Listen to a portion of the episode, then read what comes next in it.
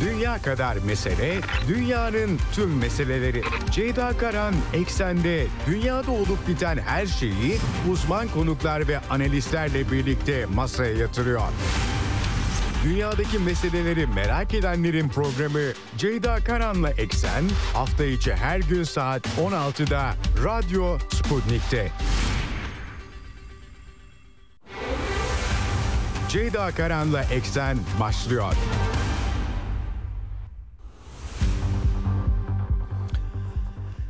Eksenden merhabalar efendim. Bugün 1 Aralık 2023 günlerden Cuma. Bir haftayı daha tamamlıyoruz. Dünyadan haberlerle yine karşınızdayız. Bu hafta oldukça yüklü bir gündem vardı. Ben bir gün yayın yapamadım ama dün özetlemeye çalışmıştım size. Özellikle İsrail-Filistin çatışmaları gündemimizi belirliyor. Yine Ukrayna'daki krizin geldiği yerde çok önemli artık Batı medyasında. Haziranda başlayan Zelenski yönetiminin taarruzunun başarısız olduğu açık açık yazılıyor. Bugün de tamamlayıcı notlar var, son gelişmeler var. Özellikle İsrail-Filistin çatışması 7 Ekim'de Hamas'ın saldırısıyla başlamıştı. Ee, günler sonra 50 49. günde bir insani mola verildi. Ateşkes değildi, geçici bir şeydi. Rehine değiş tokuşu yapıldı ama e, bugün itibariyle artık bu sabah itibariyle sona erdi. İnsani ara ve İsrail'in hava saldırıları başladı. İlk ölü haberleri maalesef gelmeye başladı. Birkaç saat içerisinde 32 Filistinli'nin hayatını yitirdiği bilgileri var. Nasıl buraya gelindi? Ee, Amerikan diplomasisi Anthony Blinken e, dördüncü kez İsrail'e gitti. Üç tur yapmıştı, iki kere uğramıştı bir seferinde ve Amerikan yönetiminin de yeşil ışık yaktı anlaşılıyor. Sorun şu ki Gazze'nin güneyine itildiği insanlar ve e, görünen o ki yine Amerikalılar İsrail'in Gazze'nin güneyine de operasyon yapmasını engelleyemeyecek gibi gözüküyor. Aktaracağım notlara e, e, son derece e, önemli notlar var haftayı tamamlarken. E, İsrail yönetiminden açıklamalar var. Dünyadan tepkiler var. BM Güvenlik Konseyi'nde oturum yapılmıştı. Çin'in önerileri var dönem başkanı olarak. Bir yandan da Dubai'de Birleşik Arap Emirlikleri'nde bir iklim zirvesi. O da önemli bir zirve ama bu zirvenin gündemine de İsrail-Filistin çatışması taşınmış vaziyette. Ee, İsrail'in bölgedeki diğer Arap ülkeleriyle normalleşme başlığının geçersiz olmadığı çıkıyor bu zirveden. Çünkü Cumhurbaşkanı İsrail'in Birleşik Arap Emirlikleri'ne gitti ve sadece Birleşik Arap Emirlikleri değil e, Katar'la da görüşmeler yaptı. Dikkat çekici gelişmeler aktarmaya çalışacağım. Bugün programın son bölümünde de İsrail-Filistin meselesinde aslında yeniden canlanan ya da bir türlü bitirilemeyen Gazze Savaşı'nın bölgesel etkilerine bakacağız. Özellikle Suudi Arabistan, İran, Şii ve Sünni dünyanın iki önde gelen e, aktörü olarak ilişkileri Çin aracılığıyla normalleşmişti ama bu kriz e, herkesi tedirgin ediyor. E, bu konuda çok kısa bir süre önce Marmara Üniversitesi ve İran Araştırmaları Merkezi'nden Doktor Bilgehan Alagöz'le konuştum. E, son bölümde bu kaydı yayınlayacağız. Ukrayna çatışmasında da çok önemli başlıklar var. Bunları size aktaracağım. AGİT Avrupa Güvenlik ve İşbirliği Teşkilatı aslına bakarsanız e, so- Sovyetler Birliği'nin Doğu blokunun ya da çöküşü sonrası güvenlik mekanizmaları siyasi işbirliği için kurulmuştu. Ama tabii Rusya Federasyonu'nun çevrelenmesiyle birlikte geldiği yer Ukrayna çatışmasında tamamen işlevsiz halde e, bir görünüm sundu önümüze. Geçen sene Polonya izin vermediği için Rusya katılamamıştı. Bu sene Üsküp'te yapıldı ve Sergey Lavrov biraz zahmetli de olsa Avrupa Güvenlik İşbirliği Teşkilatı toplantısına gitti. Aktaracağım notları önemli e, mesajlar verdi. Ekonomiyle ilgili dünya ekonomisi ve enerjiyle ilgili gelişmeler var. Ee, Ukrayna krizinde gelişmeler var. Bunları da aktarmaya çalışacağım önümüzdeki bir saat içerisinde. Başlamadan hemen frekanslarımızı tekrar edelim. İstanbul'dan 97.8, Ankara'dan 96.2, İzmir'den 91, Bursa'dan 101.4 ve Kocaeli'nden 90 90.2 bunlar karasal yayın frekanslarımız. Bunun dışında Sputnik Türkiye'nin web sitesi üzerinden cep telefonu uygulamasıyla Türkiye'nin her yerinden ekseni dinleyebilirsiniz. Telegram kanalı en kolayı aslında. Varsa hesabınız Radyo Sputnik'e katılmanız bizim canlı yayınlarımızı da daha sonra kayıttan da dinlemeniz için yeterli. Dünyada ne oluyor, ne bitiyor, kim ne diyor, niye diyor e, hepsini anlatmaya çalışıyoruz. Evet başlayalım eksene. Dünya kadar mesele, dünyanın tüm meseleleri. Ceyda Karan Eksen'de dünyada olup biten her şeyi uzman konuklar ve analistlerle birlikte masaya yatırıyor. Dünyadaki meseleleri merak edenlerin programı Ceyda Karan'la Eksen hafta içi her gün saat 16'da Radyo Sputnik'te.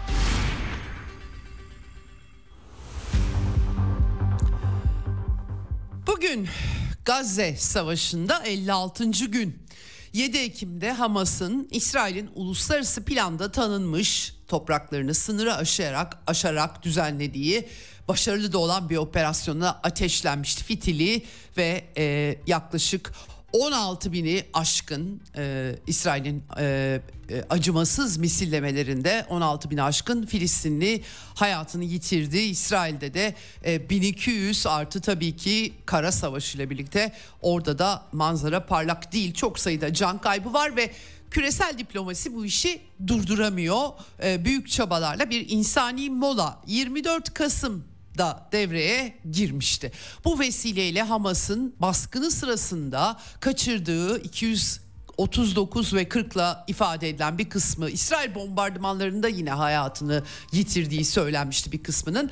E, bunların e, bir, bir, bir kısmı e, en azından özgürlüğüne kavuştu diyebiliriz. 81 kişi e, iki günde uzatıldı. Dört gün, altı gün toplamda 81 İsrail'i rehine yabancı vatandaşlar, Taylandlılar da vardı. E, bunun karşılığında da 310 e, Filistinli İsrail hapishanelerinde çoğu da kadınlar ve çocuklardan oluşuyor. Serbest bırakıldı. Bir takas süreci yaşandı ama o bitti.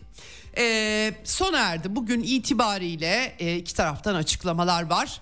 E, bu sabah itibariyle e, belki uzar mı diye müzakereler olmuştu fakat İsrail ordusu Hamas'ın e, ihlal ettiğini ateşkesi duyurdu ve 3 saat içerisinde 32 Filistinli İsrail'in e, gerek belli yerlerde ateş açılmış belli yerlerde hava saldırılarında hayatını yitirmiş durumda. Netanyahu hükümeti Hamas'ın yükümlülüklerini yerine getiremediğini söyledi. Anlaşmayı bozdular dedi e, ve özellikle de Batı Kudüs'te dün bir saldırı olmuştu.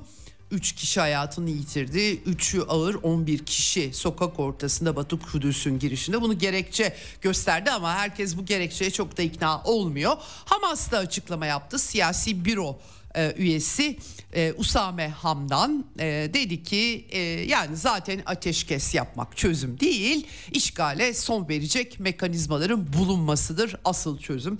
Arabulucularla zaman harcadık dedi saldırganlık her şeyi duyurdu dedi. İsrail'in de bu arada Batı Şeria dahil olmak üzere öldürdüğü Filistinliler olmuştu. Dolayısıyla ateşkesin bir tek bozulmasını Batı Kudüs'e bağlamak açıkçası e, e, doğru olmayacak Gazze'de de birkaç ölüm olmuştu ama büyük ölçüde silahlar susmuştu ve rehineler de değiştirilmişti.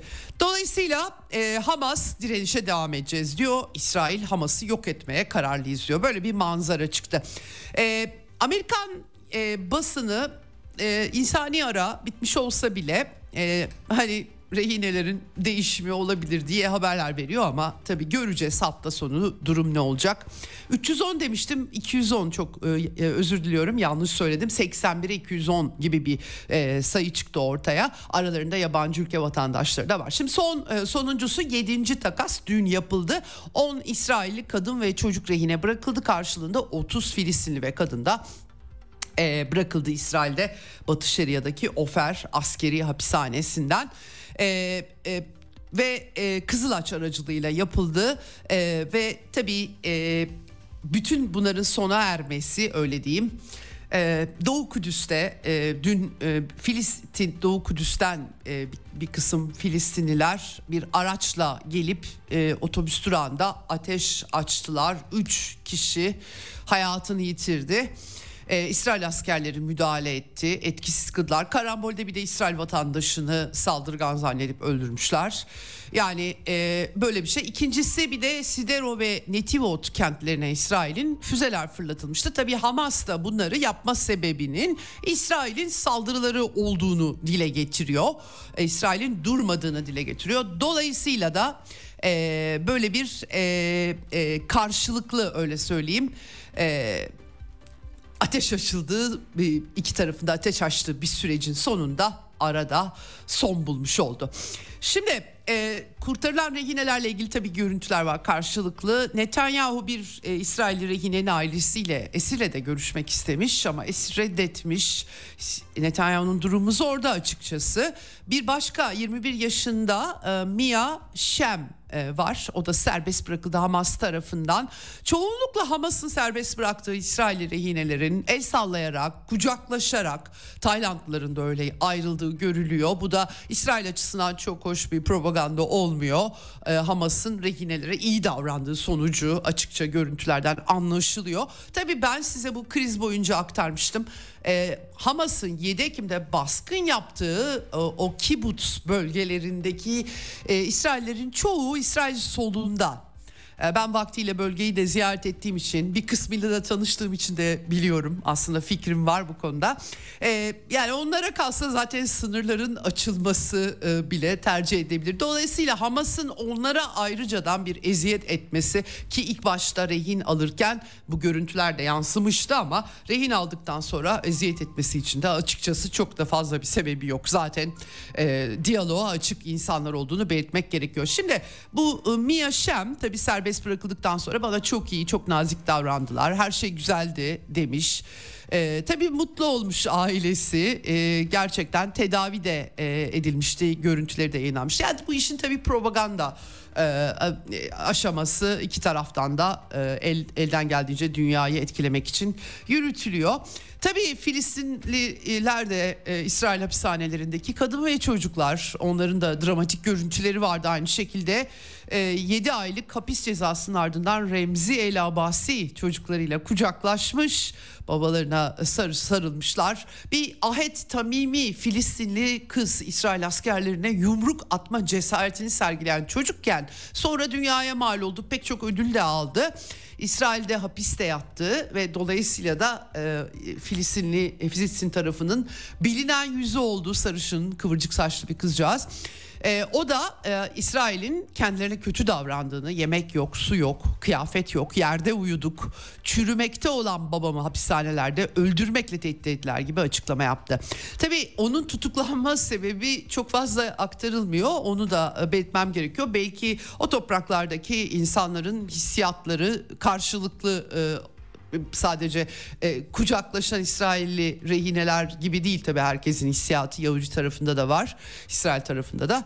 A, tabi Ahad Tamimi Yahudi kanı içmek ve Yahudilerin kafa taslarını ganimet olarak almaktan söz etmişti ve tutuklamasına da bu gerekçe yapılmıştı. Üslup olarak pek de şey bir üslup değil ama oradaki hissiyat bu. O da bırakıldı e, e, anlaşmada takas anlaşması sayesinde ve bu açıklamaları yaptı. Tabii şimdi e, yapamayanlar var. Yerden bir bas İsrailli rehine karısı Sherry Silverman çocukları Ariel Bibas, Kıfir Bibas İsrail'in bombardımanlarında hayatını yitirmişler. O da bir görüntü doldurmuş Hamas video yayınladı. O da Netanyahu'ya öfkeli. Ee, bari onların bedenleri kendi topraklarına gömülsün diye çağrı yapıyor. Hamas e, ayrıca e, teklif etmiş ama İsrail cenazeleri almayı reddetmiş. Babanın söylediği bu. Böyle bir durum efendim e, şu an rehinelerle ilgili son durum ve maalesef arada sona ermiş gözüküyor.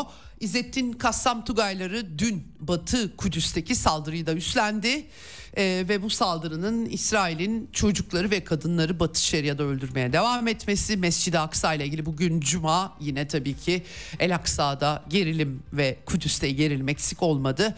Ben Givir aşırı sağcı İsrailli bakan, Ulusal Güvenlik Bakanı Ben Givir ve çetesinin hapishanelerdeki tutuklulara, esirlere yaptığı e, eziyetler diye saldırıyı gerekçelendirmiş durumda. Böyle bir resim var. E, Amerikan yönetimi e, bir takım girişimlerde bulundu. Anthony Blinken gitti. Beyaz Saray açıklamayı çok net olarak koydu. Stratejik İletişim Direktörü Beyaz Saray'ın John Kirby dedi ki biz kalıcı ateşkesi desteklemiyoruz. Ancak insani aranın uzatılmasını görmek istiyoruz. Batı Kudüs'teki saldırı etkilememiştir bu durumu diyor. Yani kimileri etkilediğini söylüyor bilemiyorum. Ee, ama nihayetinde yardımlar ve Gazze'den yansıyan insani durum tabii Amerika'nın küresel diplomasisi açısından çok da e, hoş olmadı. Dolayısıyla e, yine de çekinmeden ateşkesi desteklemiyoruz kalıcı diye dile getirdiler. Anthony Blinken ise Tel Aviv'de basın toplantısı yaptı. Mahmut Abbas'la da görüştü. İsrail yönetimiyle de görüştü. E, ve e, turunun sonunda... E, en önemli uyarı yaptığı basın toplantısında Gazze'nin kuzeyinde yaşanan büyük sivil kaybı güneyde görmek istemiyoruz. Neden böyle dedi? Çünkü İsrail ordusu, İsrail yönetimi operasyonların yeniden başlayacağını ve bütün bir Gazze'nin yani sadece kuzey değil e, Hamas orada daha çok örgütlü diye oraya yapılmıştı ama güneyinde. E, güneye gönder, gönderildi o kadar sivil insan. Nereye gidecekler oraya operasyon olursa? E, dolayısıyla Amerikan Dışişleri Bakanı yani böyle yaparsanız durum e, sakat demeye getirdi ve İsrail'e uyarıları ilettiklerini, savaş kurallarına e, uyulması gerektiğini Netanyahu'ya söylediğim gibi niyet önemlidir ama sonuçlar da önemlidir. Yani niyetiniz Hamas'ı yok etmek anlıyoruz ama Hamas'ı yok ederken bu kadar çok sivili öldürürseniz olmaz demiş Anthony Blinken basın toplantısında.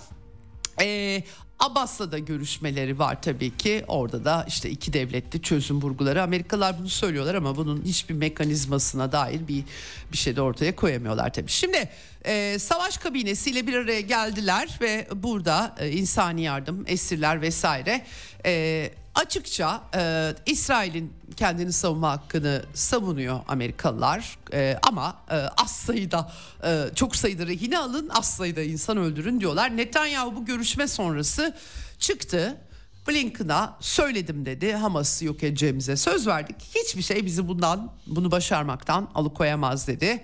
Ee, ve e, çok güçlü bir biçimde e, Dilek ona şunu söyledim diyerek 7 Ekim'de korkunç katliamı gerçekleştiren Hamas'la Hamas aynı Hamas yani rehine değişikliği bir şey ifade etmiyor. Ee, bakın işte Batı Kudüs'te son saldırı onların failleri onların ailelerinin bu arada evlerinin yıkılması talimatı vermiş Netanyahu. Batı Kudüs saldırısını düzenleyen 3 İsrailliyi öldürüp e, birini İsrail ordusu öldürmüş ama işte sebebiyet veren diyelim yaklaşık 11 kişi yaralayan silahlı e, Filistinliler evleri yıkılacak ailelerin öyle anlaşılıyor. E, Hamas'ı yok etmeye yemin ettim hiçbir şey bizi durduramayacak dedi açıkça söyledi. Hepsi öyle söylemiş zaten İsrail kabinesi Yoav Galant savunma bakanı e, ordu ordu da hazır. Yani hafta sonu ne olur hep beraber e, bekliyoruz. Bir de bu arada e, Amerikan medyasında Batı basınında aslında bu da açık bir şey. E, İsrail istihbaratına talimat verilmiş. Her nerede olursa olsun Hamas siyasi liderliğini Mossad'ın avlaması, suikastlar beklenebilir Doha'da. Tabi bu arada Lübnan var. Katar, Doha var ve Türkiye'de var. Unutmamak gerekiyor. Dikkatli olmakta fayda var. Herhalde Milli İstihbarat Teşkilatı e, bunları zaten mutlaka bilincindedir.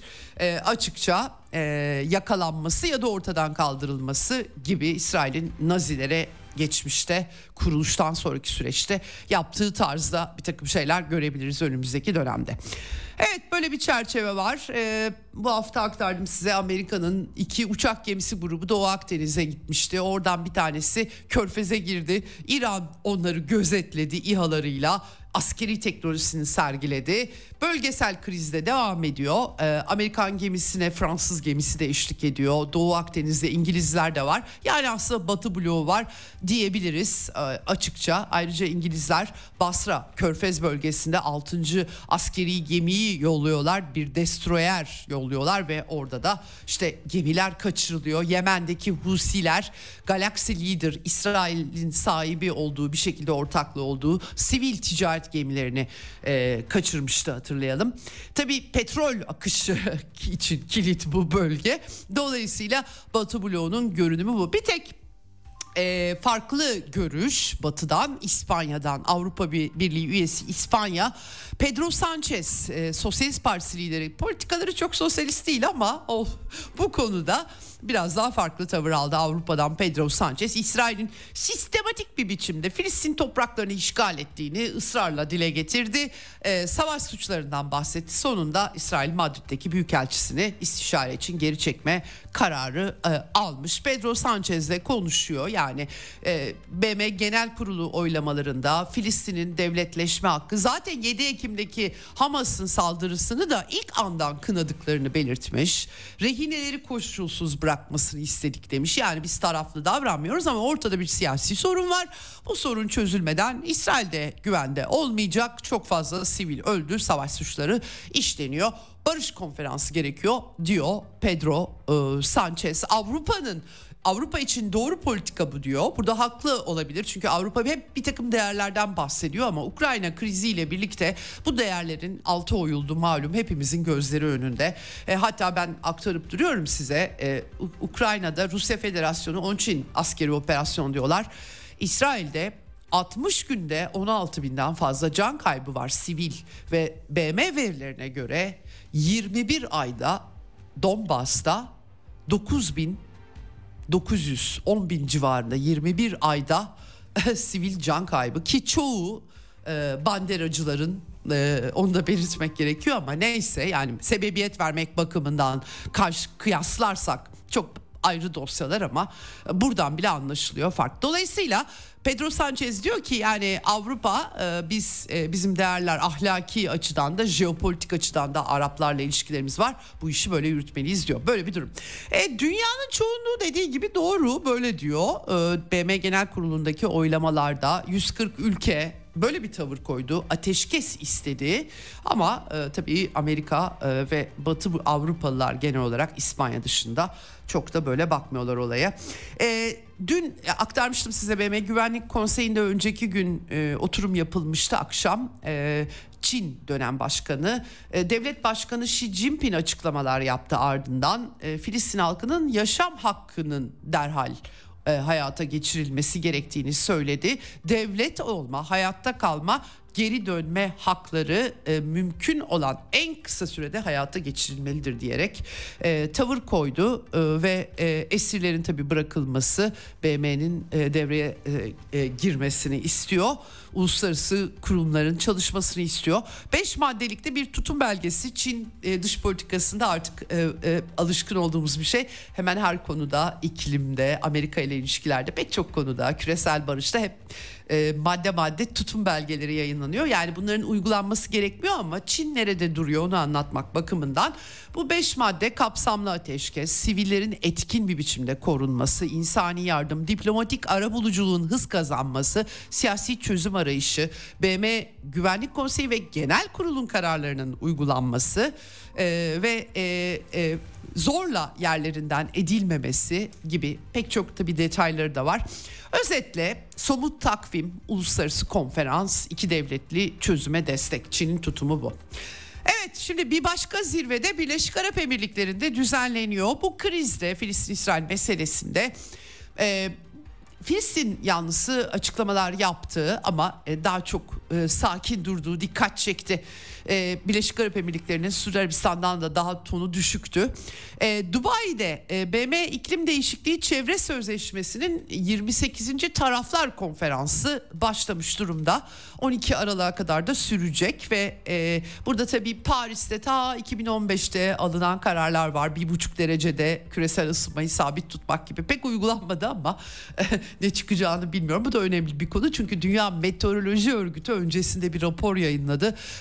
Beklenenden çok daha hızlı bir biçimde e, dünyamız ısınıyor efendim e, ve buzullar eriyor. E, bu konuda e, BM Genel Sekreteri Antonio Guterres açıklamalar yaptı raporla ilgili. E, e, özellikle Antarktika'da deniz buzu seviyesinin rekor seviyede düştüğü zaman zaman görüntüleri yansıyor. İsviçre'de buzulların eridiği, Nepal'den yeni döndüm dedi. Orada da e, dünyanın tepesinde yani en büyük en yüksek bölgelerini kastetti. Çok hızlı dramatik sonuçlar var. Dolayısıyla e, bir şeyler yapmak lazım. Enerji verimliliği, yenilenebilir enerji ne kadar başarılacak hakikaten bu koşullarda çok çok e, zor bir şey. Velhasıl bu vesileyle tabii e, Filistin diplomasisi de Dubai'ye kısmen taşındı. E, önümüzdeki hafta belki biraz daha size detay aktarabileceğim iklim gündemiyle ilgili ama Cumhurbaşkanı Erdoğan da gitti zirveye. İsrail Cumhurbaşkanı Isaac Herzog da gitti Birleşik Arap Emirlikleri'ne. Kırmızı Halı'da karşılandı. Özel görüşmeler de oldu. Ama sadece Birleşik Arap Emirlikleri değil Filistin e, Müslüman kardeşleri e, Hamas'ın e, Filistin ihvanı sonuçta ideolojik anlamda hamisi olarak görülen, finansal kasası olarak görülen e, Katar Herzog Katar emiriyle de görüşmüş. Yani belki tabii e, müzakerelerle ilgili görüşmeler yapılmış da olabilir. Ha, bu da dikkat çekici. Bu yüzden de İran Cumhurbaşkanı İbrahim Reisi iklim zirvesine katılmaktan vazgeçti. Hatta giden İran heyeti ki Enerji Bakanı bir heyetle gitmiş e, Siyonist İsrail'in katılması gerekçesiyle zirveyi terk ettiklerini e, duyurmuş vaziyette. Enerji dedik OPEC artıdan da karar var. E, petrol üretimlerini OPEC artı biliyorsunuz e, önde gelen petrol üreticileri artı Rusya'dan oluşan grup petrol üretimlerini günlük 1 milyon varil azaltma konusunda anlaşma sağladılar. Bu tabii petrol fiyatlarını düşürme çabasını Amerika'nın baltalıyor. Bu yüzden Venezuela ile de e, muhalefet üzerinden pazarlık yürütüp anlaşmalar yapılmıştı. Bu arada İran'ın da petrol gelirleri artıyor onu belirtelim ve de bir başka bu bağlamda haber Brezilya'da 2024'ten itibaren sadece BRICS'in yani küresel güneyin gelişmekte olan e, gruplaşmasının değil bir de OPEC Artı'nın da üyesi olacakmış hazırlanıyor OPEC Artı grubuna katılmaya. İlginç bir durum. Avrupa bütün bu krizde en zararlı çıkan Avrupa geçen hafta e, yansıdı. Avrupa Birliği Rusya'dan rekor düzeyde LNG ürünü almak durumunda kalmış. Ee, tabii depoları da doldurmaları gerekiyor. Bu kışın çünkü soğuk geçmesini herkes bekliyor. Evet bu koşullarda programın son bölümü için çok kısa süre önce kayıt yaptık. Doktor Bilgehan Alagöz'le Suudi Arabistan İran meselesi bir yandan jeopolitik bir yandan iki ülkenin Çin arabuluculuğuyla yaptığı anlaşma, diplomatik ilişkilerin yeniden tesis edilmesi bu Amerika'yı da şaşırtmıştı hakikaten. Çok çarpıcıydı. 2023'ün bölge açısından en önemli gelişmesiydi. Ee, şimdi Suudi Arabistan'ın tabii bu İsrail-Filistin meselesinin bütün bölgeye yayılmasının önlenmesi için İran'la bir takım teşvikleri görüştüğü yolunda haberler var. İşbirliği, ekonomik yatırım, İran ekonomisi. İran ordusu gelişiyor Rusya ile işbirliği halinde. BM yaptırımları da sona erdi silah ambargosu bakımından. Rusya'dan yeni uçak ve e, silah sistemleri, hava sistemleri, helikopterler aldığı bilgileri yansımıştı. Ama öte yandan da İran ekonomisinin durumu tabii ki Amerika'nın yaptırım politikaları nedeniyle çok iyi değil. Bu çerçevede belki Suudi Krallığı hani diplomatik diyalog yoluyla İran'ı ikna eder mi? Böyle sorular var. Bir yandan da işin ucunda tabii İsrail var ideolojik olarak. İsrail Siyonizminin yok edilmesi. Hamaney bu konuda açıklama yapmış. Yalan söylüyorlar diyor. Biz diyor Yahudileri yok etmeye çalışmıyoruz. Biz İsrail'in Siyonist rejimini yok etmeye çalışıyoruz diyor.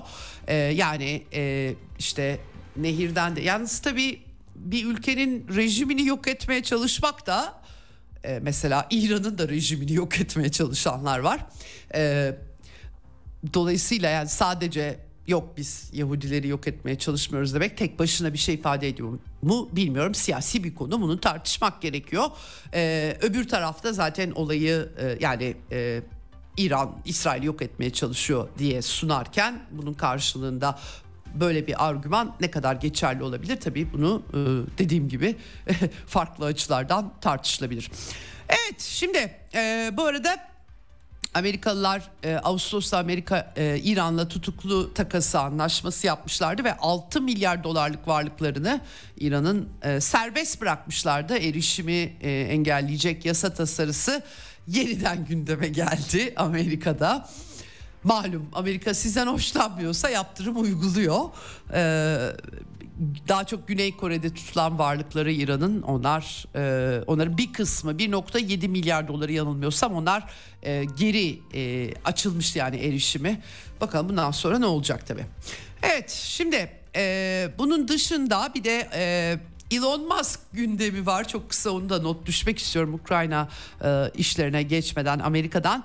E, Tesla, SpaceX, e, Twitter, X e, artık X diye anıyoruz.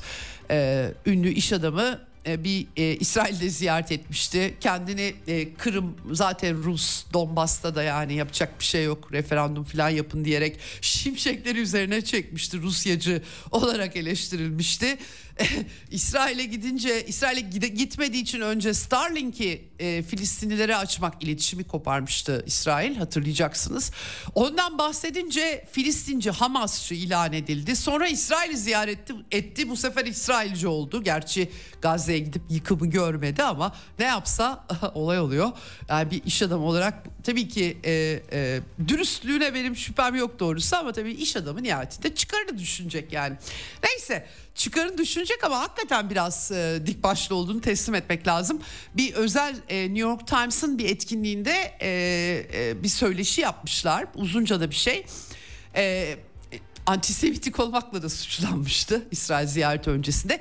Bu arada yani Twitter'a ve diğer şirketlerine reklamı kesme çok ciddi bir biçimde aralarında işte Apple'ın, Disney'in falan bulunduğu büyük markalar res çektiler aslında Elon Musk'a siyasi sebeplerle. O da reklamcılara şimdi ben radyomuzda anamıyorum. Çünkü e, e, İngilizcesi e, çok bildiğimiz bir küfür git kendini diye başlayan etmiş. Yani özetle e, küfür savurmuş reklamcılara. E, ama yani ne yapacaksınız? Batabilirsiniz dediklerinde de demiş ki yani ne yapalım? Ayakta kalamayız batarız o zaman kapatırız demiş hakikaten çok e, bu anlamıyla dürüst de birisi ve ayrıca da e, Amerika'da reklam e, ve reklam verenlere e, bu sektöre böyle meydan okumak da her yiğidin harcı değil. Yani Marvel'i, IBM'i, işte Washington Post'u, efendim Disney'i e, kampanya başlatılmış sosyal medyada. Bu da enteresan bir not olarak kalsın. E, e, bu tabii bu bir iş adamı, bu bir iş, iş insanı. Güney Afrika asıllı, babası da solcu biri Elon Musk'ın. E, hepimizi çok kızdırmıştı Ekvador'da darbe yapma meselesinde lityum kaynakları nedeniyle ama sonra Twitter e, X'i aldıktan sonra e, e, aslında Amerikalı liberallerin giderek e, sansüre boğdukları Twitter'ı kısmen de özgürleşmiş özgürleştirmişti. Çok tartışmalı tabii bu. E, nerede durduğunuza e, bağlı olarak değişiyor. Şimdi Hal böyleyken Joe Biden Amerikan başkanı yani gerçekten işte bu bu çeşit liderler bitmiyor dünyada. Ee, Colorado'da işçilerle bir e, e, enerji işletmesinde e, espri yapmış efendim New York New York Posta videosunu koymuş. İşçilerle sohbet ediyor. İşte birinin elinde bir cihaz var. Diyor ki benim deniz piyademde de benzer bir şey var. Taşıyorlar. Orada dünyayı yok edebilecek bir kod var. Nükleer silah. Dalga geçiyor sonra kahkaha atıyor. Ne kadar komik yani elimde şeyle elim, elimizde şeyle dolaşıyoruz. Düğmeye basarım yok olur filan. Böyle de enteresan. Hani çok Amerikan politikaları çok düzgün algılanıyor belki ama başlarında da böyle bir adam var gördüğünüz gibi. Evet bir başka Çinlilerle ilgili abuk sabuk lafları var ama yani hakikaten insan beziyor Biden'ı anlatırken. Deng, Deng Xiaoping Çin'in eski lideri Çin'i kapitalizme ya da belki de sermaye birikimine demek lazım. Sistemde büyük değişiklik olmadı çünkü devlet ve komünist parti kontrolü ama Çin'in e, sermaye birikimine ihtiyacı için e, tırnak içerisinde reform dönemi kimileri hoşlanıyor kimileri hoşlanmıyor Deng Xiaoping'le anılır. Onunla ilgili bir anısını anlatmış. Himalayalarda söyledim asla asla Amerika'ya ve halkına hareket etmeyin asla Amerikan halkına karşı harekete geçmeyin diye yalan söylüyor tabii 97'de çünkü yani 79'da falan bir kere görüşüyorlar sallıyor yani özetle ee, ama zaten Biden sürekli yalan söylüyor. Evet şimdi buradan Ukrayna'ya geçelim. Ukrayna'da yalanlar pek fayda etmedi efendim. Cephede ben size durumu gün be gün anlattım. Ne anlattıysam gördüğünüz gibi hepsi çıkıyor. Ee, Ukrayna'da 4, ta- 4 Haziran taarruzu Ukrayna ordusunun batının bütün mucize silahlarına rağmen büyük bir başarısızlıkla sonuçlandı. İlan edilmiyor ama ortada taarruz yok, kaçış var. Bahmut bölgesi tamamen bütün etrafıyla birlikte Artyomovsk, e, Hromovo diye Ukraynalılar, Ruslar, e, Rus Ukraynası'nda Artyomovskoye diyorlar oraya. Orayı da aşmışlar. Bogdanovka köyüne e, ulaşmışlar e, efendim. E, Orayı da ele geçirdikleri büyük ölçüde hepsi olmasa bile kuzeyde Kupyansk cephesinde Sinkovka'ya çıkartıldı Ruslar deniyordu. Orayı da e, büyük ölçüde ele geçirmişler. E, ve e, hakikaten e, saldırı girişimleri de püskürtülüyor artık füzelerle, atakamslarla, onlarla bunlarla Rusya hava savunması hepsini öğrenmiş gözüküyor artık. En son Karadeniz'de bir insansız hücum botla Kırım'a bir saldırı girişimi olmuş. Rusya Hava Kuvvetleri onu da vurmuşlar. Sergey Shoigu e, Rusya Silahlı Kuvvetleri ile personelle bir konferans görüşmesi yapmış. Orada açıkça diyor ki ve inanın bu rakamlar sonradan hep doğru çıktı. Ruslar bazen söylemiyorlar bazen ketumlar ama konuştukları zaman neyse onu söylüyorlar açıkçası. Bu iki yıla yakın deneyim bana bunu söylüyor. E, 125 binden fazla taarruz boyunca yani 4 Haziran'dan bu yana sadece geçtiğimiz günlerde aktarmıştım yanlışlıkla Ukrayna televizyonuna. Ukrayna'nın bütün 2 yıl 21 ay boyunca kayıplarının 1 milyon sadece ölü değil tabii ölü yaralı ve sakatlar 1 milyon 225 binden 129 bin ya da fazla olduğu hemen geri çekmişlerdi. Dolayısıyla bunların sadece 125 bin 4 Haziran'dan bu yana e, Tabii ki pek çok silahlar e, Ukrayna ordusunun savaş kabiliyetinde düşüş tespitlerini aktarmış. Aktif savunma yürütmeye devam edeceğiz diyor. Rusya hala taarruza geçmedi. Bunu belirtmek gerekiyor. Herkes farklı anlatıyor ama yıpratma savaşı veriyorlar. Hedef demilitarizasyon ve denazifikasyon. Yani Ukrayna ordusu habire cepheye askerlerini sürüyor. Belli bir savunma hattını tutuyorlar. Gelen birlikleri alan kazanmaya çalışmadan gelen birlikleri yok ediyorlar. Buna yıpratma savaşının bugün Ukrayna sahasında aldığı biçim bu efendim ve 4 Haziran'dan beri durum parlak değil. Ve Ukraynalılar da kimi zaman Batı medyası da yazıyor. Şikayet ediyorlar askeri taktiklerinden. Çünkü adam kalmadı kaynaklar. Hadi Batı silah verdi. Ee, insan kaynağını nereden bulacaksınız o kadar? Gerçekten çok büyük bir problem. Velhasıl tabii teknolojik gelişim, üretim, e, Batı medyası e, e, hakikaten bu konuda çok yalan söyledi. Dünya kamuoyuna öyle söyleyeyim. Ben aktarmıştım size. Bu konuda askeri uzmanları dinliyorum çünkü ben de uzmanı değilim ama dinliyorum. işim anlamak. E, Batı savunma sanayinin Ukrayna'ya mühimmatı e, verebilecek örgütlenmede olmadığı çünkü barış zamanlar için örgütlendiği ve savunma sanayine bunların çevrilmesi için uzun vadeli. Yani diyeceksiniz ki 10 yıl boyunca savaşta olacağım tıkır tıkır belki çalıştırabilirsiniz o çarkları. Ama Öyle değil o örgütlenme o yüzden de işte geçen sene e, 1 milyon mermi vereceğiz top mermisi dedi Avrupa Birliği 300 bin verebilmişler onun da büyük bir kısmını bu arada başka ülkelerden satın almak zorunda kalmışlar. Savunma sanayi tabii bu iyi bir şey değil elbette insanlık için. En başta bu çatışmanın bitmesi gerekiyor ama onu da aktarmıştım size. 2022'nin Mart'ında İstanbul'da anlaşmaya çok yaklaşıyorlar. Buna açıkça Ukrayna'nın heyet başkanı bu hafta e, itiraf etti Ukrayna televizyonuna. Yani Boris Johnson geldi bozdu dedi açıkça. Hayıflanmak için demedi ama doğruyu söyledi. Bunları da aktarmıştım ben size. Neyse. E, durum öyle ki Nikolaev bölgesinde yine Rus Ukraynası diyebiliriz rahatlıkla nüfus açısından ve Rusça konuşanlar. Zelenski üniversite öğrencileriyle buluşmuş videolarını da gördüm e, İngilizce altyazıyla. Donbas'ı geri almanın Kırım'dan bile zor olacağını söylemiş. Ya artık e, hakikaten e, aylardır Batı medyası tıpkı aslında geçmişte Irak işgalinde ve başka başka askeri maceralarda nasıl yalan haberler yayıldıysa ve sonra nasıl başarılı olunamadıysa aynı şey burada vuku bulmakta. Donbas daha bile zor Kırım'dan. Zihinsel bakın çok önemli bir şey söylüyor. Zihinsel olarak daha zor olduğunu düşünüyorum. E, çünkü düşmanlıklar yaşandı. Niye yaşandı? Çünkü Donbas'ta Ruslar ve Rusça konuşanlar var ve BM Güvenlik Konseyi onaylı 2202 sayılı anlaşma Minsk anlaşması kim uygulamadı? Kiev uygulamadı. Kim uygulanması için zorlamadı? ABD ve e, Almanya. BV anlaşmaları uygulanmadığı halde 8 yıl boyunca düşük yoğunluklu bir çatışma kimilerine göre 16 bin kimilerine göre 30 bin insan öldü. Ben 2018'e gidip kendi gözlerimle gördüm. O kadar çok Rus ve Rusça konuşanı eski Sovyetler Birliği'nin önemli bir parçasında öldürürseniz tanklarla uçaklarla bombalarsanız tabii ki düşmanlık olur yani. Ve tabii ki Kiev'deki banderacıların e, darbesini, meydan darbesini kabul etmediler açıkçası.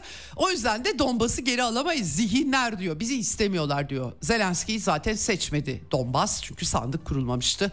Orada anımsayalım. Efendim şimdi e, İçeride karışıklık devam ediyor. The Economist dergisi bu arada yine bir kapak yapmıştı. Economist'in bütün analizleri fos çıkıyor. Çok itibarlı bir dergi biliyorsunuz ama itibar dediğimiz belirli kapitalizmin finansal çevreleri için itibarlı. Pek de gerçekleri ya da analizleri tutarlı da yaptığı söylenemez tabii ki ekonomistin. Ben vaktiyle yazmıştım ee, işte Suriye dosyası, Irak dosyası vesaire e, Suriye çatışması sırasında e, Sünni ulusu diye e, Sünnilik bir ulus değil biliyorsunuz ama ekonomi Sünni ulusunun ne kadar IŞİD'i ve El-Kaide gibi radikal İslamcıları anlayışlı kılmak için Sünni ulusu diye makale yayınlamıştı ekonomist. Böyle de bir enteresan bir dergi. Neyse velhasıl ekonomist kapak yapmış. Son kapağı Putin kazanıyor mu? Soru işareti. Hakikaten çok enteresan. Efendim neden de şeymiş en büyük koz Avrupa'nın kaderciliği kayıtsızlığı şok edici stratejik vizyon eksikliğiymiş. Halbuki Rusya'yı parçalamak için büyük irade sergileseler sorun çözülecek. Enteresan.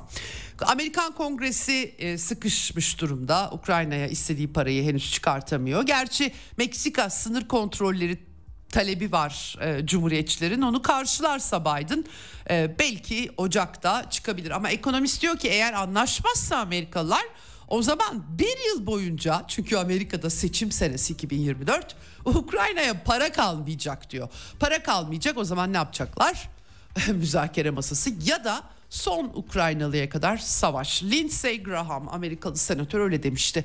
Çok karlı bir yatırım, yatırım bizim için demişti Amerikalı senatör. Çünkü hiç Amerikan askeri ölmüyor. Kim ölüyor? Ukraynalılar ölüyor.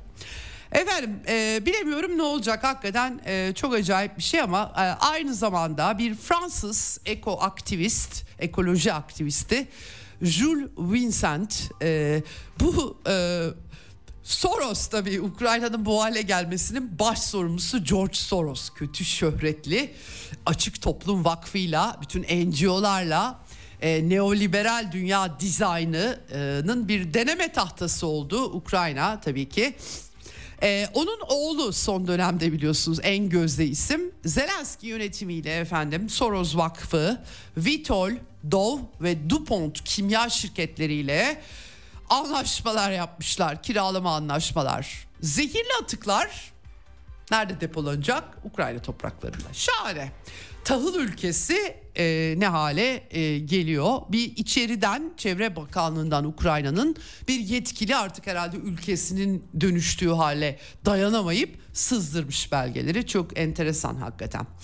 Evet şimdi e, içeride karışıklık devam ediyor. Zelenski ile e, Genelkurmay Başkanı Zaluzny arasında bilek güreşi var. Kim sağ kalacak göreceğiz. Bu hafta aktardım bolca size.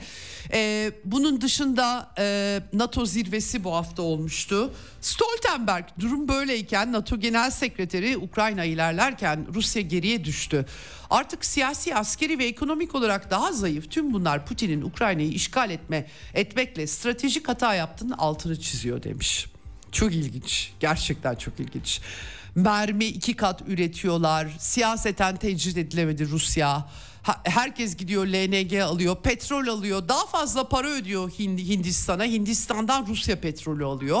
E, tavan fiyat çöktü. Sahada Ukrayna ordusu taarruzu yani e, bu artık başka bir şey. Kendi koltuklarını herhalde korumak için ya da e, belki de dünya savaşı çıkartmaya karar verdiler. Müdahale edecekler. Başka türlü izah edemiyorum. Çünkü gerçek değil bunlar. Fantazi. E, hatta Zelenski bile Donbas'ı da alamayacağız diye cümleler kuruyor.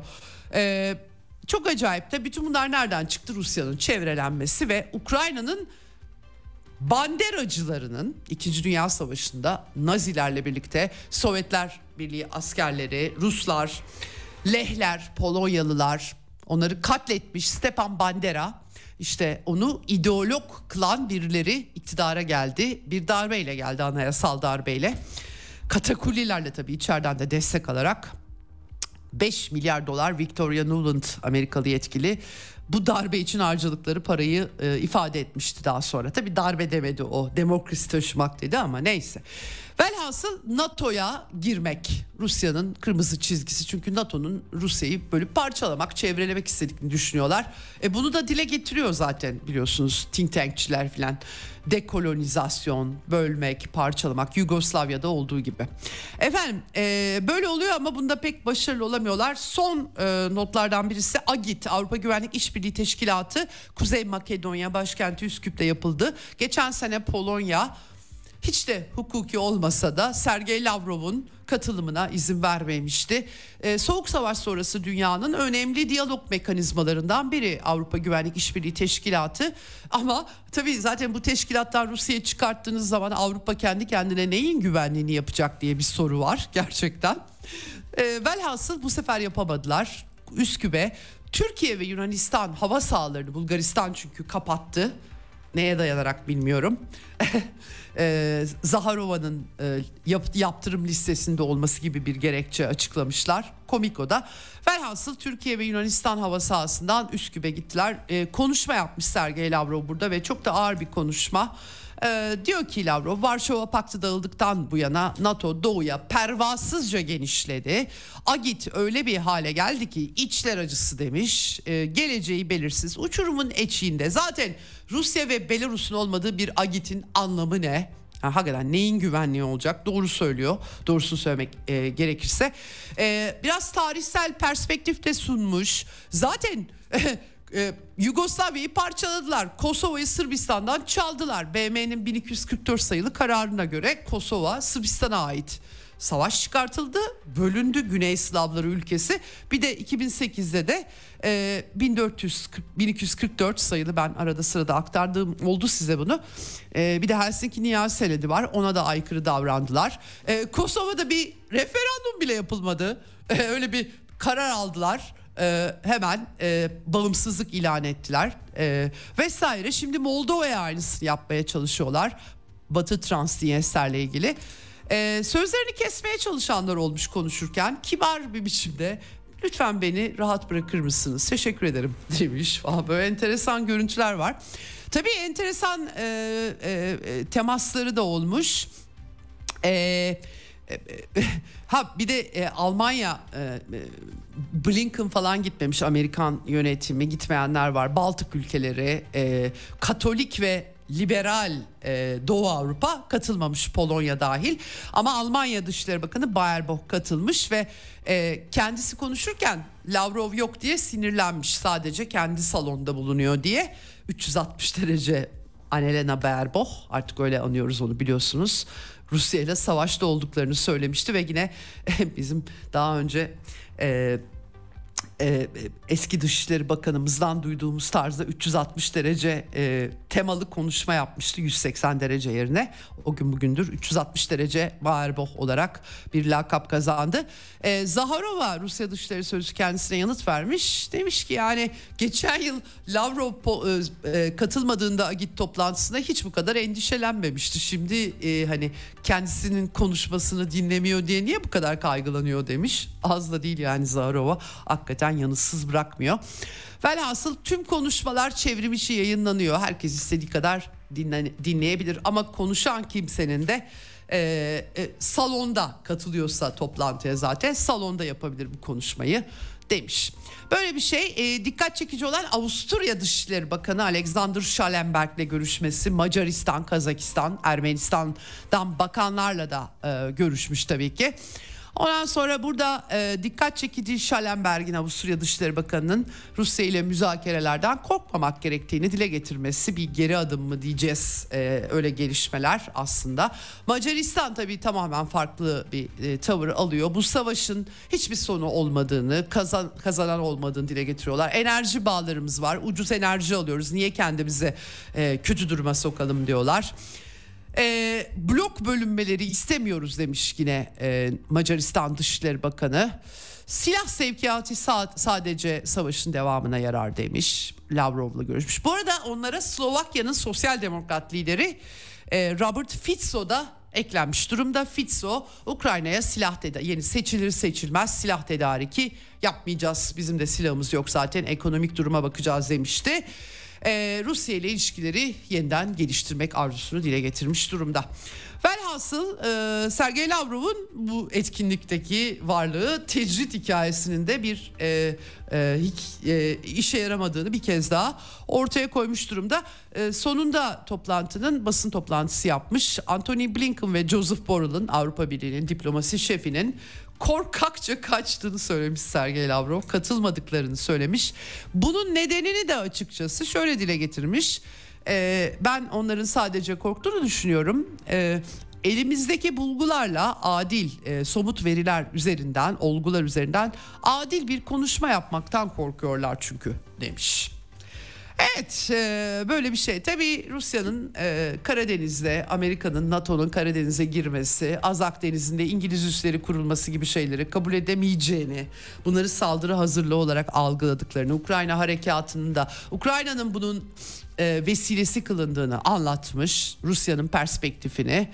E, Batı'nın hiç ders anlamadığını, almadığını söylemiş. İstanbul görüşmeleri ile ilgili bu hafta yansıyan haberleri hatırlatmış. Kendilerinin müzakerelere kapalı olmadıklarını. Arestoviç bu arada ben onu atlamıştım. Çok e, şahane bir anlaşmaydı. Bizim lehimizdeydi diye. e, Zelenski'nin eski e, danışmanı e, dile getirmiş durumu bu anlaşmayla ilgili. Boris Johnson'ın sabote ettiği tabii ki Biden'ın talimatıyla sabote etti. Böyle bir durum e, var ortada. Ee, şimdi e, Rusya'dan 25 bin ton buğday taşıyan gemi Somali'ye ulaşmış. Rusya Afrika ülkelerine bedava tahıl tahıl koridoru sabote edildi biliyorsunuz. Ee, Rusya birkaç kez uzattı ama sonra e, o bölge saldırılar için kullanıldı ve sonunda e, tahıl girişimi anlaşmasından çekilmişti ve Afrika'ya tahıl göndereceğiz demişlerdi. 200 bin ton gönderecekler. İlk gemi Somali'ye ulaşmış durumda. Evet durum bu. Ee, böyle bir e, çerçeve var. Şimdi e, Rusya lideri bu arada 14 Aralık'ta ünlü toplantısını, yıllık toplantısını düzenleyecek. Bunun adını da değiştirmişler. Vladimir Putin'le yılın sonuçları olacakmış. Bu dikkat çekici bir toplantı şu açıdan çok uzun sürüyor. Saatlerce e, telefonla, webten e, ya da salonda yabancı ve yerli gazeteciler istedikleri soruyu soruyor.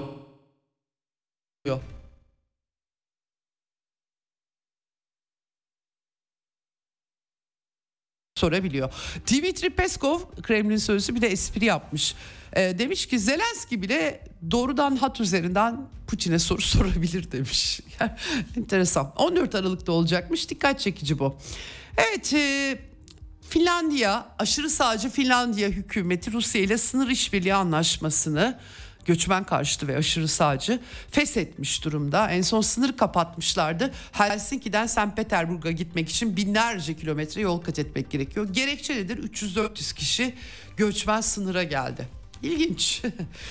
Almanya Kaliningrad'daki Königsberg diye de bilinir. Ee, Başkonsolosluğu Rusya'nın Baltık kıyısındaki bölgesi kapatmış efendim. Avrupalılar e, bir toplantı yapmışlar savunma ile ilgili. Ee, savunma ajansı var Avrupa Savunma Ajansı. Bunu savunma bakanlığına dönüştürecekler. Avrupa Savunma Bakanlığı. Korkuyorum ki Avrupa Birliği diye bir şey kalmayacak bu süreçte. Gerçekten enteresan e, gelişmeler oluyor. Ee, Hollanda Sa- Savunma Bakanı savaşları önlemek istiyorsak savaşa uygun hale gelmemiz lazım demiş. Bilemiyorum e, uzun vadeli savunma sanayi yatırım yapmaları gerekiyor efendim. Bu arada bu hafta aktarmıştım size Amerika'dan bir hazine müsteşarı Brian Nelson gelmişti Türkiye'ye. Hem Hamas'ın Türkiye'de e, fonlanması hem de e, Rusya'yla e, Rusya'ya mal gönderilmesi ki doğrudan değil başka ülkeler işte Kazakistan, Azerbaycan üzerinden gidiyor çoğunlukla anladığım kadarıyla. E, Türkiye'ye tehdit savurmuş e, e, temaslar sırasında önünü kesmeliyiz bunların tek taraflı da hareket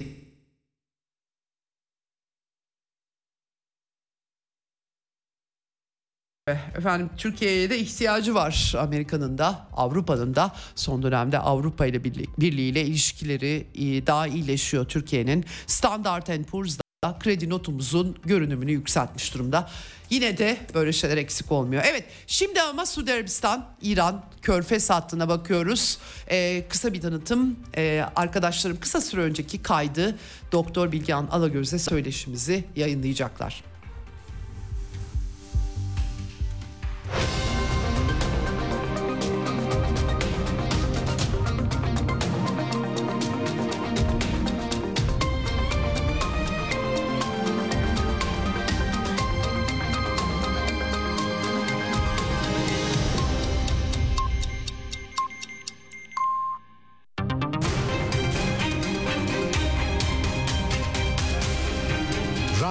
Sputnik. Anlatılmayanları anlatıyoruz. Ceyda Karan'la Eksen devam ediyor. Eksen'in son bölümündeyiz. Telefon hattımızın diğer ucunda e, Bilgehan Alagöz var. Hem Marmara Üniversitesi hem İran Araştırmaları Merkezi'nden Doktor Bilgehan Alagöz. Hoş geldiniz yayınımıza. Merhaba Ceyda Hanım, hoş bulduk. Çok teşekkür ediyorum Bilge Hanım katıldığınız için. Ne zamandır konuşamamıştık. Bölgeye Orta Doğu'da çok karışık malum takip etmeye çalışıyoruz.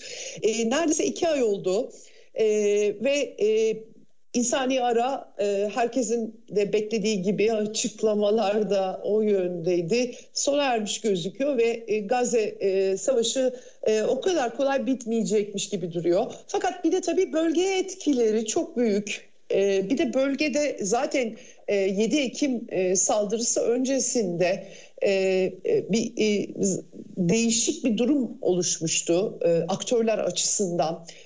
Çin'in daha çok müdahil olduğu işte İran, Suudi Arabistan yakınlaşması diyelim, normalleşmesi diyelim diplomatik ilişkiler bakımından başlamıştı. Tam üstüne geldi. Koşullar sanki değişiyormuş gibiydi. E, dolayısıyla e, son e, güncellenen bu çatışmayla güncellenen durumu nasıl anlamak lazım? Önce onu sorarak başlamak istiyorum size. E, sizin de ifade ettiğiniz gibi aslında 7 Ekim'de e, Hamas saldırıları başlamadan önce e, bölgeye bakarken e, 2023'ün belki de en önemli e, hadisesi olarak Orta Doğu bağlamında İran-Suudi Arabistan e, normalleşmesini sayabilirdik. Çünkü 2016'dan itibaren e, kesintiye uğramış bir e, ikili ilişki söz konusuydu ve bu e, sorunlu e, ikili ilişki aynı zamanda bölge dinamiklerini de olumsuz anlamda etkiliyordu. Çünkü her iki ülkede e, gerek e, Körfez'de gerek tüm Orta Doğu'da etkili iki aktördü. Dolayısıyla Çin gibi e, bölgeye e, diğer e, küresel güçler Rusya ve ABD ile kıyasladığımızda daha az tecrübesi olan bir büyük gücün de devreye girmesiyle gerçekleşen bir diplomasi şüphesiz çok önemliydi. E, ama 7 Ekim'i biz Orta Doğu'nun yakın tarihi açısından önemli bir dönüm noktası olarak muhtemelen kabul edeceğiz. E, çünkü e, başlayan tüm bu normalleşme e, süreçlerinin geleceğini bir şekilde e, büyük bir e, soru işaretiyle karşı karşıya bıraktı. E, burada tabii şuna da değinmek gerekiyor. Masada olan bir normalleşme süreci de İsrail ve Suudi Arabistan arasında söz konusu yani olması beklenilen görüşmeydi. E, tabii ben açıkçası onun da 7 Ekim hadiseleri olmasa bile e, hemen e, gerçekleşebilecek bir normalleşme e, süreci olduğunu düşünmüyorum e, bölgeyi yakından takip eden birisi olarak. E, nihayetinde e, Suudi Arabistan İslam dünyasının liderliğini e, iddia eden ve e, aynı zamanda e, Prens Bin Selman'ın e, etkili bir aktör, iç politika aktörü olmasıyla beraber tüm Arap dünyasının da tekrar liderliğine oynayan bir ülke olmasından hareketle İsrail'de bir çırpıda normalleşme içine girmesi e, hemen e, gerçekleşmesi mümkün olan bir süreç değildi. Suudi Arabistan'ın böyle bir süreci başlatmak için çok ciddi kazanımlar elde etmesi gerekiyordu.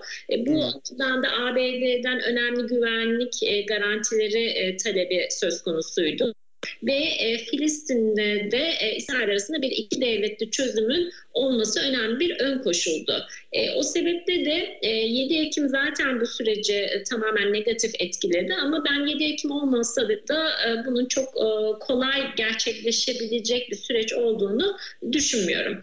Şimdi e, 7 Ekim e, İsrail ve Filistin arasında önemli bir e, mevzu olduğu gibi sizin de ifade ettiğiniz gibi bölgeyi derinden etkiliyor. E, burada e, işte İran'dan biz fazlasıyla bahsediyoruz. Neden? Hadiseler ilk e, çıktığı andan itibaren İran bir şekilde konuyu sahiplendi. Henüz elimizde somut bir done yok. İran gerçekten Hamas'la beraber böyle bir e, saldırıyı planladı mı, planlamadı mı ya da bu saldırıdan ne oranda haberdardı? E, bununla ilgili söyleyeceğimiz her şey bir komplo teorisi olur. E, ama e, İran'ın e, gerek söylemleri, e, gerek e, 7 Ekim'den itibaren başlattığı dış politika davranışı e, olaylar kendince bir çıkar de, e, devşirme e, çabası olarak adlandırılabilir. Konu dönüp dolaşıp İran'a geliyor. Çünkü İran e, son 40 yıldır bölgeye bir vekil güç stratejisiyle yaklaşıyor ve e, Hamas e, buradaki aslında en zayıf halkayı oluşturuyordu. Çünkü Hamas'ın İran'la yakın ilişkileri olmakla beraber diğer vekil güçler gibi bir organik bağı olduğunu da söyleyemeyiz. Yani bir Irak Haçlı Şabesi gibi ya da Lübnan Hizbullah'ı gibi aynı konumda değil. Ama bu zayıf halkının dahi İsrail'in e, çok övündüğü demir e, kubbeyi delen e, ve İsrail'in kırılganlığını ortaya çıkaran bir e, duruma e, dönüşmesi ister istemez İran'ın vekil güç siyasetini bir başarı hikayesi olarak önümüze çıkarmaya başladı. Ve İran'da buradan mütemadiyen e, kendi sıkışmışlık algısını aşmak için e, vekil güç e, stratejisini en üst düzeye çıkarmış oldu. E, şimdi bu yaklaşım e, bölgeyi son derece riskli e, süreçlere sürükleyebilecek bir yaklaşım. Yapıcı bir tavır olduğunu düşünmüyorum. Eğer burada önceliğimiz e, ezilen Filistin halkının yaşadığı vahşeti bir an önce durmak ise Burada e, taraflarla e, eşit oranda diplomasi yürütebilen aktörlere e, ihtiyacımız var. E, İsrail'i e, eleştirmek e, sonuna kadar olması gereken e, burada ikili bir çözümü nasıl inşa edebiliriz ve kalıcı bir barış nasıl oluşabilir buna e, bunu e, yönelmemiz gerekiyor bölge aktörleri olarak. Ama İran'ın böyle bir e, yönden ziyade kendi nasıl e, yeni bir güç projeksiyonu inşa edebilirim şeklinde bir tavrı var. Dolayısıyla bu tüm bölgeyi tedirgin ediyor. İşte bu noktada e, Suudi Arabistan'ın da bazı e, elbette ki çıkışları var. Çünkü İran ve Suudi Arabistan uzlaşısının odağında Yemen e, vardı. İran güçlerinle genel olarak rahatsızlık hisseden Suudi Arabistan en çok da bu vekil güç siyasetini e, Yemen'de e, yaşıyor. Çünkü Suudi Arabistan'ın Arap kimliği e, inşasında Yemen'deki e, ikili durum ve İran e, e, işbirliğinden Husiler e, rahatsızlık yaratıyordu. Dolayısıyla e, şu anda da biz Yemen'den e, hareketle bazı füze saldırılarının olduğunu görüyoruz ve bunların İran'a bağlı milisler olduğu hemen hemen herkes tarafından biliniyor. Dolayısıyla Suudi Arabistan tekrar Yemen'in bir çatışma alanına dönüşmesinden oldukça e, endişeli. E, bu evet. hem İran uzlaşısını e, çöpe atacak bir tavır olacağı gibi hem de e, İran'ı e, Suudi Arabistan'ın da farklı e, güç e, e, ittifakları içine e, sokacak bir durum. Dolayısıyla ben Suudi Arabistan'ın İran'ı bu e, bölgede gerilimi daha da tırmandıracak bir tavırdan alıkoymak için belli önerilerle yaklaştığını ve hala diplomasiyi devrede tutmaya çalıştığını düşünüyorum. Yani e, ciddi bir ekonomik sıkıntı yaşayan, e, aslında kendi halkı da belli politikleri e, olan İran'ı e, bir anlamda en azından ekonomik olarak rahatlatmak karşılığında e, bu vekil güç siyasetini belli sınırlarda tutmaya teşvik eden bir Suudi Arabistan görüyoruz. Anladığım kadarıyla belli arka kapı diplomasileri de iki devlet arasında devam ediyor. Evet e, Bilgehan Hanım bu anlamda tabii ilginç bir nokta da tabii Çin e, sayesindeki bu normalleşme e, sürecinde 7 Ekim'den sonra İlk temas kuranlar e, belki işte reisiyle Muhammed Bin Salman'ın telefon konuşması vardı yanılmıyorsam. Sonra 11 Kasım'da da Riyad zirvesinde de ayrıca görüştüler.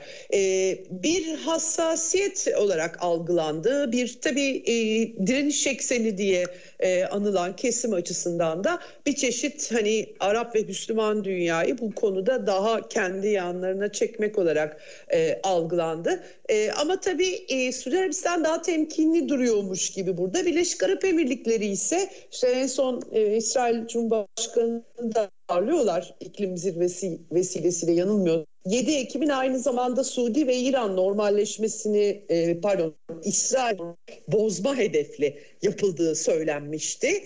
E, ve Suudi Arabistan'ın hemen ardından İran'la bir diyaloğa geçmesi değişik bir e, resim sundu. Bir çeşit inisiyatif alma ya da bir normalleş iki tarafı da aslında bölgeyi normalleştirme çabası mı? Suudi diplomasisinde bir değişiklik var mı bu anlamda aslında? Şöyle e, e, Prens Bin Selman'ın e, iddialı bazı dış politika açılımları var. Bunlar ne oranda hayata geçebilir onu bilemiyoruz. Ama son G20 zirvesinde yapmış olduğu e, bir konuşma vardı. Orada aslında satır aralarında önemli ifadeler vardı. Yani Arap çağı başlatmaktan bahsediyordu ve bu e, Arap çağında da Suudi Arabistan'ın liderliği söz konusuydu. Burada sadece bir İslam dünyasının liderliği ifadesinin dışında bir kimliğine vurgu yapılmasını önemli görüyorum. Burada aslında dolaylı yoldan bir İran e, eleştirisi de yapılmış oluyor. Neden? Çünkü İran bugün öyle ya da böyle önemli Arap başkentleri üzerindeki en etkili güç olmuş oluyor. Bugün Bağdat dediğimiz zaman karşımıza İran çıkıyor. Beyrut dediğimiz zaman İran çıkıyor. Şam dediğiniz zaman İran çıkıyor. Yani Arap tarihi açısından en e, sembolik değeri olan e, başkentler evet. öyle da böyle İran çıkıyor. Yani Arap olmayan bir unsur karşımıza çıkıyor. Ve ben Prens bu Arap e, kimliği vurgusunu e, önemli bir e, değer, gece projeksiyon.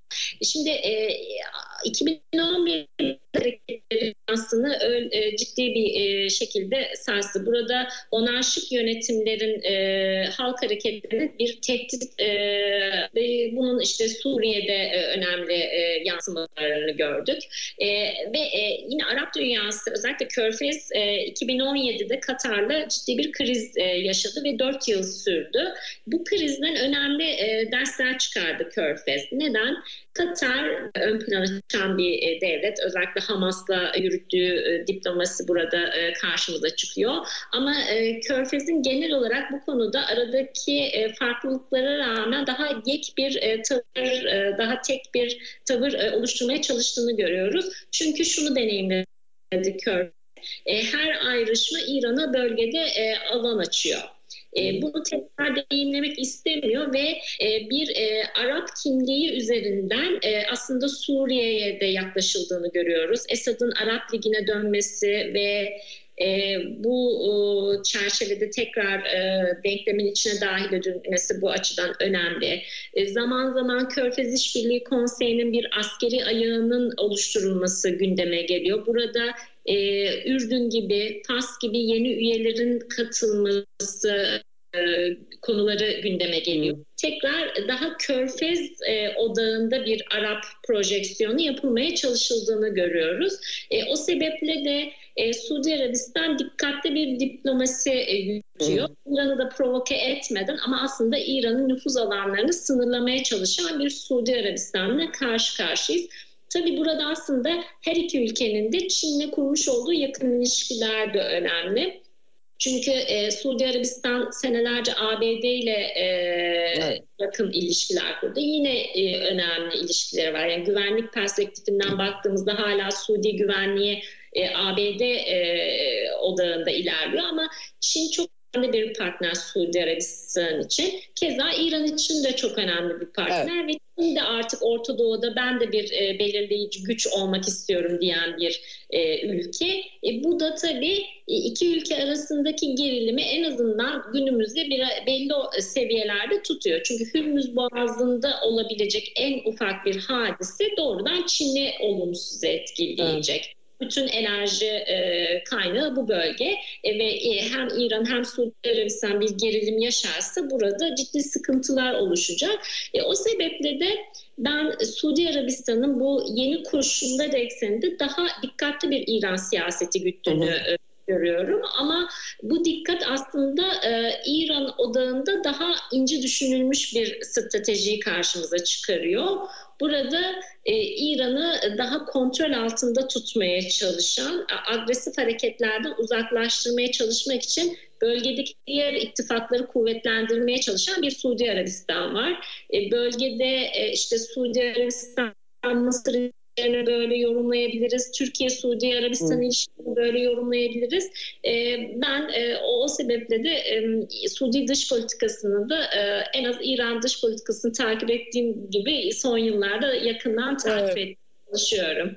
Evet. Peki ne yapabilir? Ee, yani ne gibi teklifler olabilir? Bir e, ekonomik ortaklık ilişkileri mi? Ya yani İran da sonuçta aslında e, belirli açılardan ideolojik olarak çok güçlü bir zemin olsa bile pragmatizmi de eksik olmayan bir devlet en azından.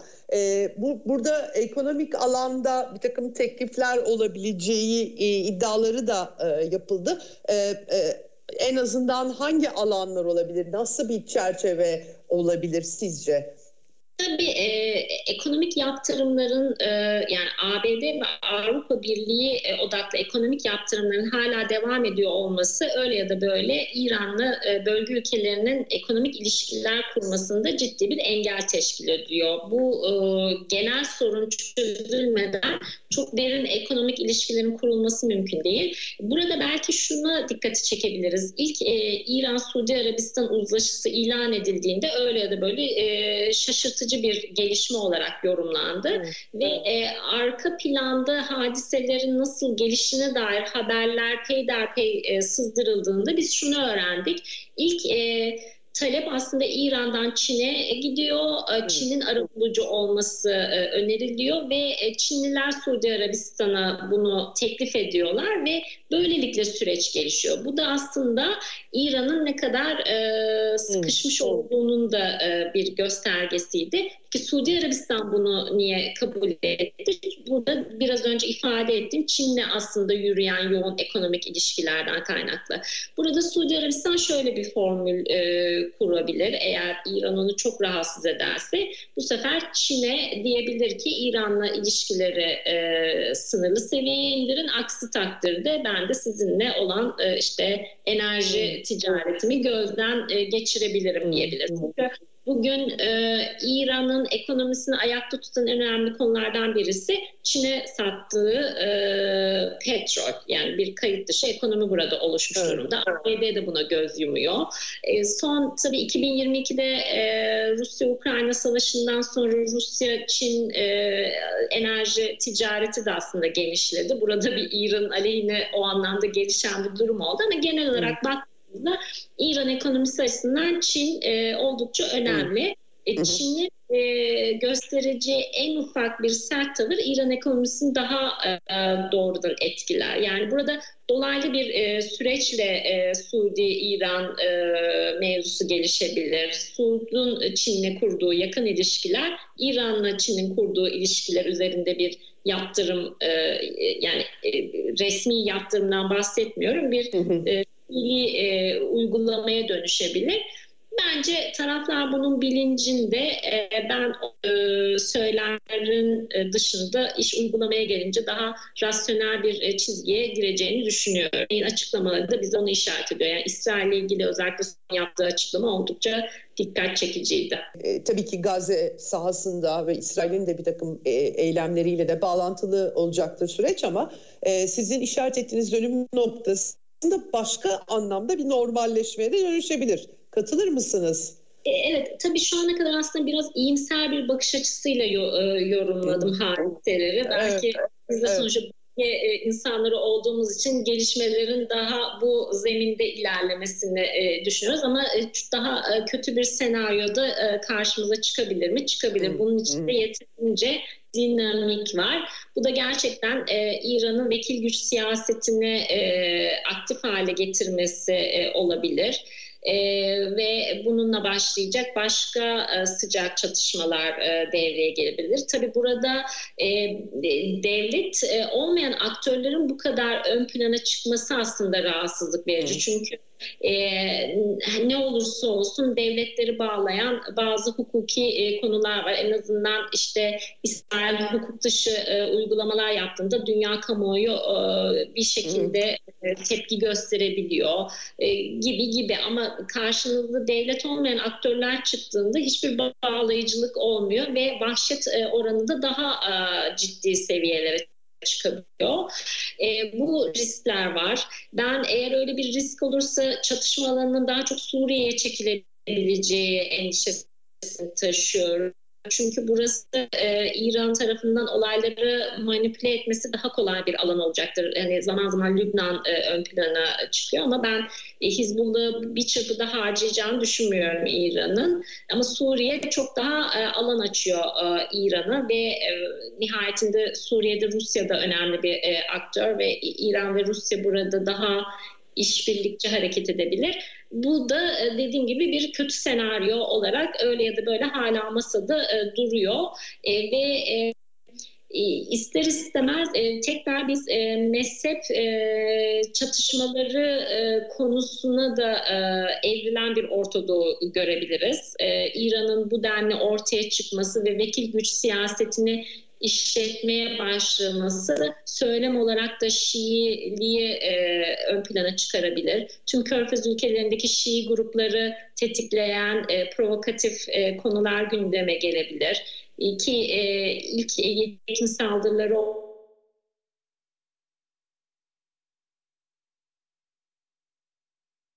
İran'ın e, nüfuzunun rahatlıkla olabildiği kesimler söz konusu. E, biliyorsunuz Birleşik Arap Emirlikleri ve Bahreyn İsrail'le ilk normalleşmeyi başlatan körfez ülkeleri. E, o sebeple de e, bu e, fay hatlarının hepsinin kritiklenebileceği ihtimal hala e, masada duruyor. Ama dediğim gibi e, nihai olarak ben e, bölgenin e, ve küresel dengelerin bu kadar e, irrasyonel bir boyuta evrilmeyeceğini düşünüyorum, düşünmek istiyorum. Evet. Evet. Hepimiz öyle. Peki çok çok teşekkür ediyorum Bilgehan Hanım. Başka eklemek istediğiniz varsa tabii ki. Ee, ama hani e, önemli bir nokta bu e, Suudi-İran dengesi herhalde e, bütün bölgeye ve İsrail-Filistin bağlamındaki gelişmelere bakarken o dengeyi de görmeden anlamak çok mümkün değil herhalde. Ufak bir eklemem olacak. Aslında Tabii. yine bu konuyla bağlantılı. Ee, geçtiğimiz günlerde Uluslararası Atom Enerjisi Ajansı İran'ın nükleer programı ile ilgili bir e, rapor yayınladı. Burası da alarm e, veriyor. E, İran'ın nükleer silah e, üretmeye çok e, yakın bir aşamada olduğunu gösteriyor göstergeler. E, tabii bu da e, hem İran-Suudi ilişkilerini sarsacak hem de genel olarak bölge dengelerini e, olumsuz etkileyecek bir gelişme. E, bu da artık e, Türkiye'nin de takip etmesi, e, yakından takip etmesi gereken bir konuya dönüşüyor. Çünkü bölgede nükleer silahlanmanın başlaması demek e, tamamen farklı bir e, istikrarsızlığın da gelişmesi anlamına gelecektir. Peki. Çok teşekkür ediyorum değerlendirme için. Çok sağ olun. Ağzınıza sağlık.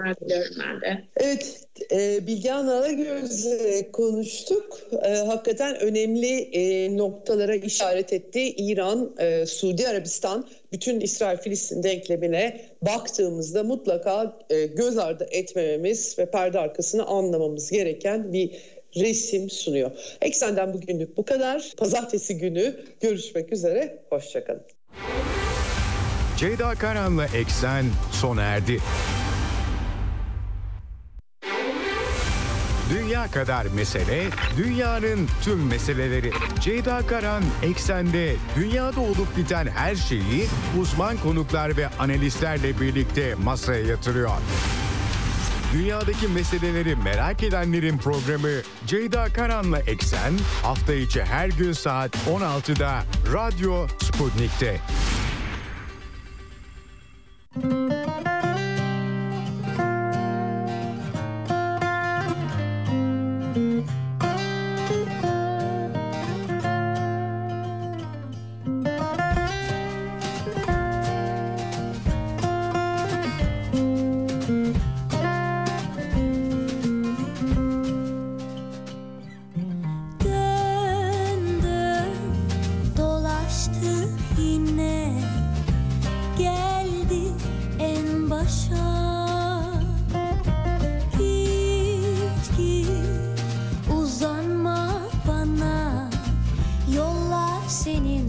Nasıl olsa